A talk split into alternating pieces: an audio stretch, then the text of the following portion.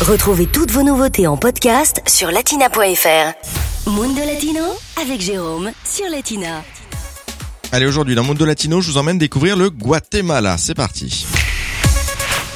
Et avant d'aller plus loin, essayons juste de localiser ce pays méconnu du grand public. Il se situe en Amérique centrale, juste en dessous du Mexique.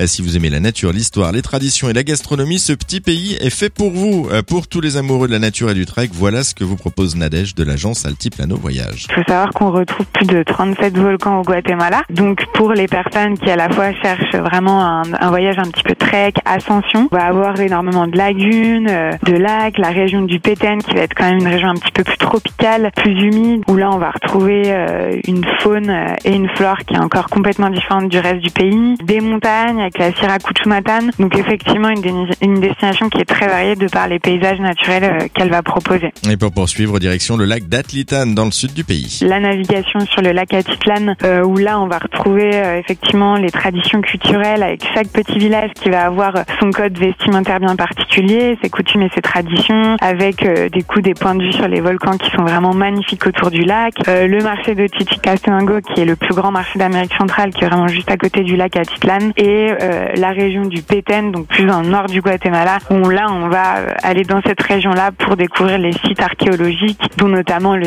site de Tikal, qui est le plus grand site maya au Guatemala. Et puis ne quittez pas le Guatemala sans avoir dégusté un des plats typiques du pays. Le plat le plus connu en tant que spécialité indigène typique du pays, ça va être le pépian, qui va être un peu un fricassé de volaille euh, avec euh, de la sauce tomate et du maïs. Après, on a aussi le petit déjeuner chapin, qui est vraiment le petit déjeuner typique guatémaltèque avec euh, des haricots, euh, des œufs, des bananes frites, du café, des ingrédients qu'on va retrouver dans beaucoup de plats typiques sur place. Et puis après, les fameux tortillas, tacos, etc.